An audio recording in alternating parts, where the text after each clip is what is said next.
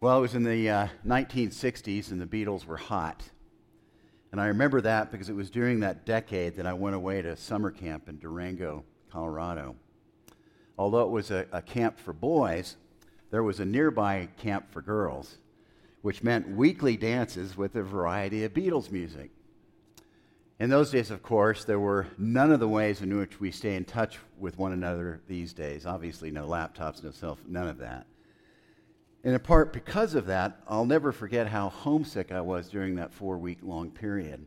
I mightily miss my parents and my brothers and my friends. Do you remember the feeling of homesickness? Did you ever have a feeling of homesickness as, as a child or, or perhaps even as an adult? It's just an awful experience. It's like your heart hurts. In regards to what you try to do, the feelings of homesickness when you're in the thick of it are, are potent and preoccupy all of your thinking. Homesickness has everything to do with the absence of those upon whom we depend and love. It's a feeling of missing, it's a feeling of longing.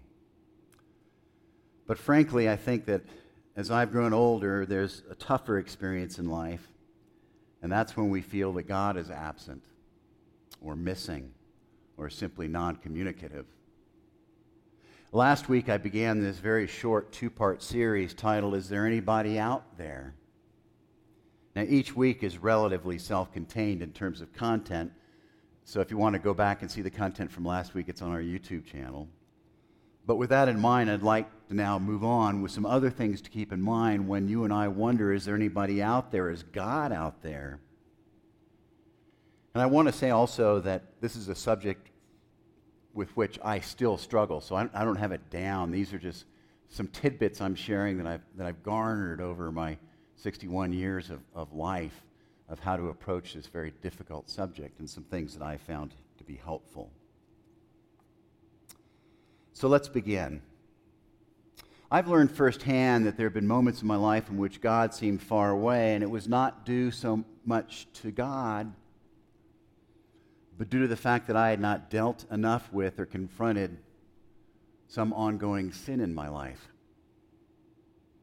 Sin can affect, I believe, how distant or close God feels. And I find this idea to be both compelling and convicting. Sin, as we know, simply means doing what we want without paying much attention to the impact on other people. Sin means either ignoring God or not paying attention to what we know God would have us do in some particular circumstance. Sin can damage us, our relationship with other people, and our relationship with God. And while this morning, don't worry, I'm not going to get into my own sins because they're pretty extensive, I would like to take a look at just an example that illustrates what I mean about sin affecting our relationship with God. Let's say, for example, that I have a hard time being honest. My lack of honesty affects my relationships with other people. And I begin to experience the consequences of not being honest with people. My relationships are shaky because people don't trust me because they don't trust what I say. So I begin to feel alone and isolated. I find that I'm not even really that honest with God. I begin to wonder where God is, and soon I begin to discover that it is me who has been pulling away from God, not God who has been pulling away from me because of my lack of honesty with God. Well, to continue with this example, certainly God's grace and presence and help does not depend on what I do or don't do, but my sin, my lack of honesty in this example, begins to kind of act like earwax that messes up my ability to hear God. It's getting in the way. My ongoing pattern of not being honest. Saying all of this another way, perhaps, just perhaps, one thing for us to consider when God seems absent or silent is that it may be an invitation to do some self examination, some soul searching, to explore where we might be missing the mark, to face where we are falling short, to be willing to deal with something we've not been willing to confront directly to look at how some of our actions may not be in alignment with what it means to follow Jesus. Now, to be clear, I'm not saying that God's absence or silence when we feel it is our own fault, nor am I saying we should chastise ourselves. or come down on ourselves. We're forgiven after all. But what it does mean is that God's absence might be might sometimes be more of a reflection of an ongoing problematic pattern or some sin which leaves us with a deep sense of disconnection within ourselves because we know we're not who we really want to be. And it might be that we're projecting that sense of disconnection that we feel within ourselves. It could be we're projecting that sense of disconnection onto our relationship with God. Aside from sin, another thing to keep in mind when we wonder if God is around is something I've spoken of before, and that's a willingness to really wrestle with God. People of faith generally share something, especially when God feels far away. They are willing to wrestle mightily with God, with honesty and vulnerability, even great passion. Visualize a sweaty, noising, wrestling arena. That's the image that I want us all to have. To keep in mind that people of great faith, the greatest faith, had been willing to tangle with God because they know God will not break. When we're willing to wrestle with God, it's a great reminder that we're not wrestling with air, but we're wrestling with God. The wrestling itself is a sign of a relationship with a very present God. There's so many examples of this. Job wrestled with God. He challenged God. He asked questions of God, got into it with God with fervor. But so did Nicodemus in our gospel reading today.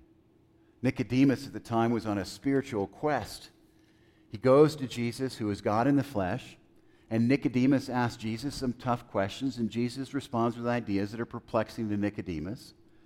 And there's so much more to this story, but in part, this story is about the fact that Nicodemus was willing, was willing to mix it up with Jesus. And then there's Jacob. He's out on the road one day when his estranged brother approaches in the middle of the night, before actually encountering his brother, Jacob wrestles with God. And one interesting thing about the story is that it's God who comes to wrestle with Jacob, not the other way around. In other words, God initiated wrestling with Jacob.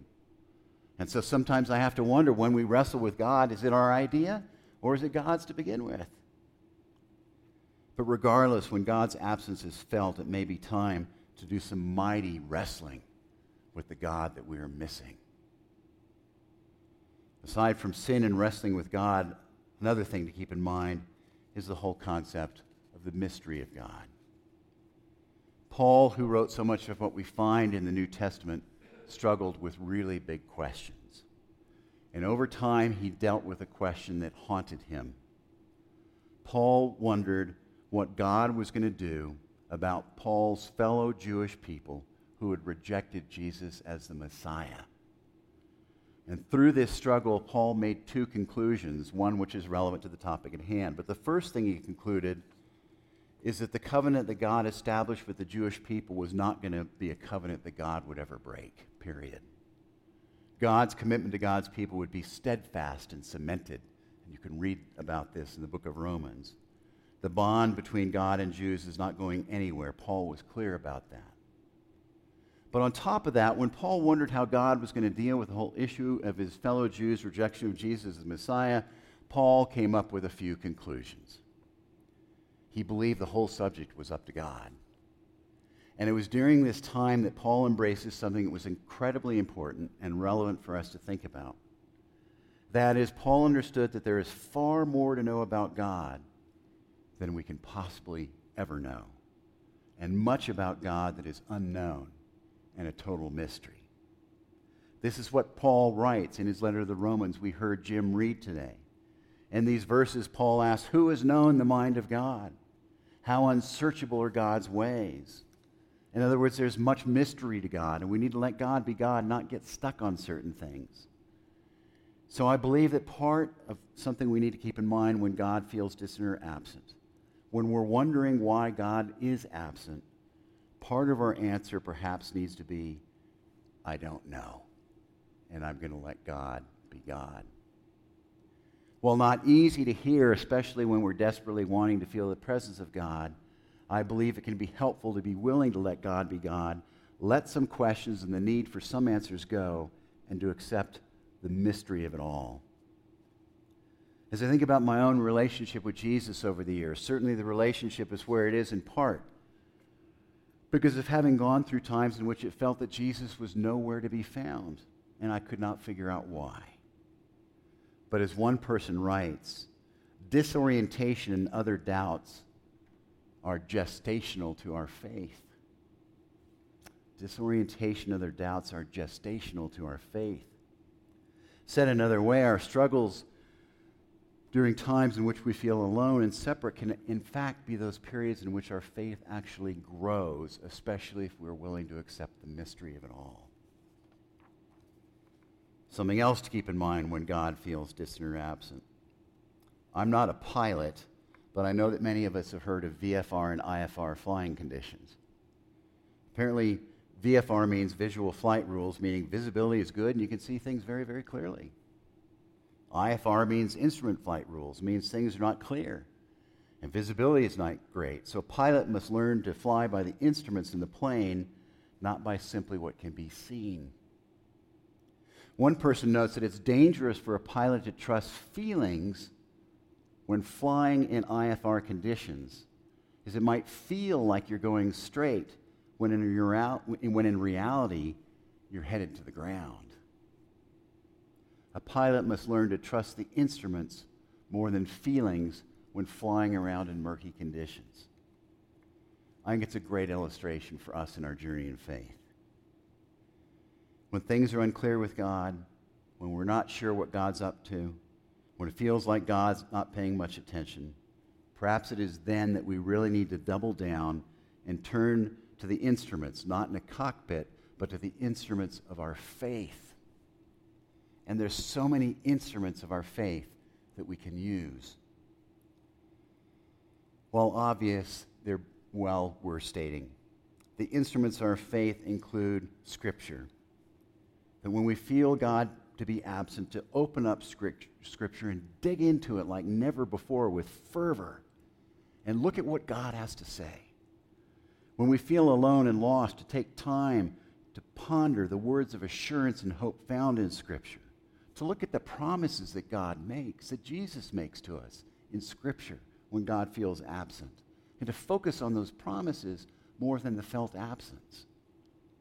Instruments of our faith include prayer. We all have ways of praying.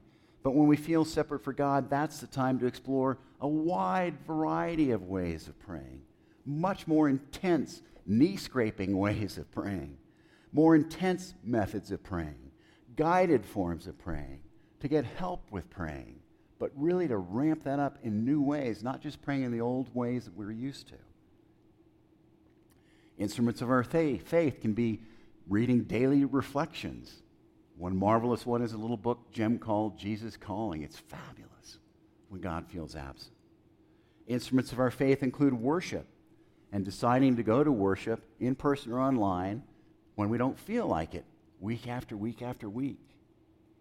God's presence does not depend on what we are feeling, and our feelings, while God given, can actually lead us astray. C.S. Lewis wrote Faith is the art of holding on to things your reason has once accepted in spite of your changing moods. Again, feelings are God given and what makes life so wonderful, but feelings alone, especially when we're not in a good place, may not be the most helpful guide. Use God's instruments when the presence of God is murky. Something else to keep in mind. It's important to remember that God speaks through the voices of people around us, sometimes in very, very surprising ways. I have a friend who was going through a very difficult time in his job. He was overloaded with too many responsibilities. He didn't take time off. He was working for a huge consulting firm. Lots of people depended upon him, including lots of clients. He was exhausted. He was in a quandary. He prayed to God about what he should do about this feeling of feeling overwhelmed. He prayed to God for guidance. Silence from God, he thought. He prayed more. Silence from God, he thought. His sense of isolation grew and frustration grew. silence from God, he thought. And it was in the midst of this time that a friend of his said something to him that the same person has in fact said to me. But in the midst of this time, a friend of his said something to him. The friend said, Maybe, just maybe, this is the time in which you need to be willing to disappoint people. You can't do everything. You can't be everything to everybody. You have too much on your plate.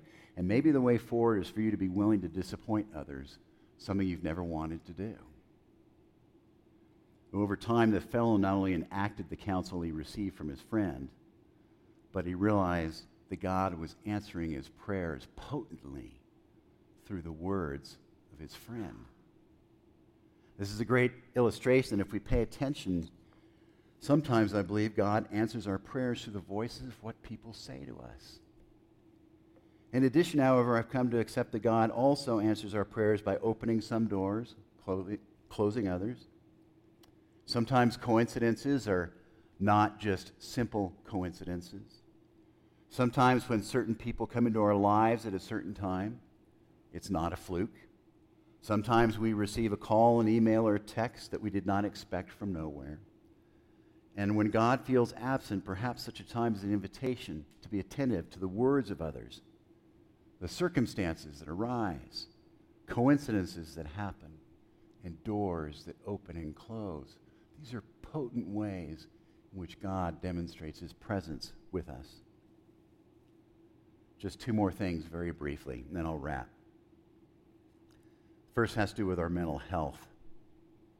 Sometimes our mental health colors our relationship and our experience with God.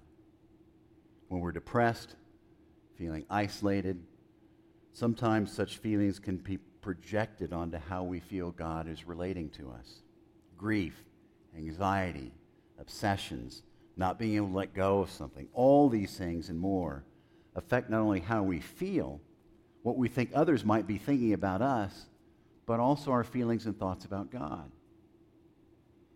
When we are struggling with mental health issues, as so many of us do, it is not only not our fault, but it could be an invitation from God to seek support, medications, all the things that we know about through the love of God and the help of others. Said another way, sometimes when we wonder, is anybody out there? It could be God saying to you, You are my beloved, and it's time to receive the healing and help and support you need. And finally, there's this.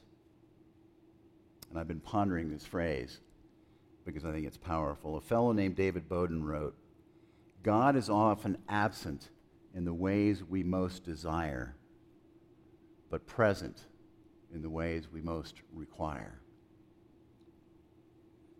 God is often absent in the ways we most desire, but present in the ways we most require.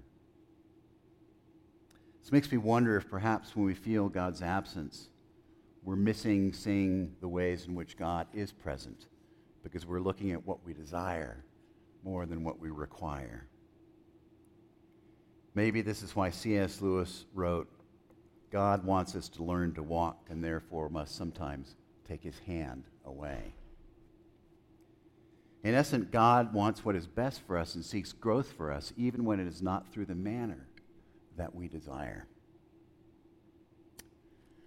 I certainly have experienced this I once was wondering where God was and something hit me. I started thinking that maybe instead of focus, focusing on how God felt absent, that I needed to pay more attention to what God was wanting me to learn, to how God might be trying to direct me, to how God might be using other people and circumstances to teach me, that God maybe wanted me to be doing some things differently.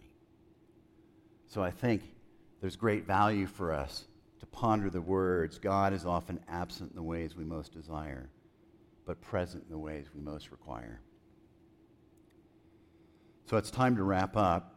I know we've covered a ton of ground, perhaps too much, but these are all little tidbits that I think and pray will be helpful to us when we feel the absence of God.